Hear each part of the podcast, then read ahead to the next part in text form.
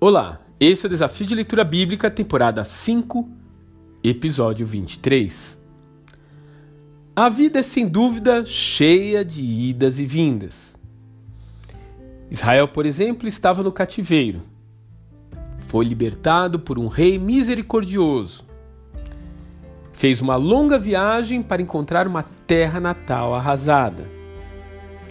Mas, com recursos e disposição, iniciou a restauração do seu templo. E com a ajuda dos seus vizinhos invejosos, essa reconstrução teve que parar. 16 anos se passaram e o projeto de reconstrução ainda não havia sido terminado, porque o povo havia abandonado os interesses do reino e se voltado para suas próprias demandas pessoais. É nesse momento que aparece um profeta chamado Ageu. Ele chega e vai direto ao ponto. Vejam aonde os seus caminhos levaram. Vocês têm plantado muito e colhido pouco. Vocês comem, mas não se fartam. Bebem, mas não se satisfazem. Vestem-se, mas não se aquecem.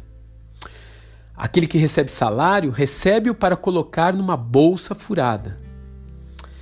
E assim diz o Senhor dos Exércitos: Vejam aonde os seus caminhos os levaram.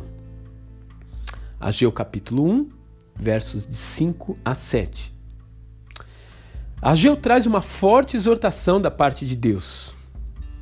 Mas em uma tremenda exceção à regra, seus ouvintes acatam rapidamente as suas palavras em um período relativamente curto, o templo estava terminado. Mas essa exortação permanece atual em nossos dias. Boa parte de nossos prejuízos e fracassos residem em escolhas e prioridades erradas. E como o próprio Jesus nos ensinou, o reino de Deus precisa estar em primeiro lugar. Mateus capítulo 6, verso de 31 a 33. Em um mundo de consumismo ampliado, onde as coisas materiais nos roubam dinheiro, saúde, tempo e relacionamentos, o que você pode fazer para não perder o foco daquilo que é eterno? Um grande abraço, que Deus te abençoe.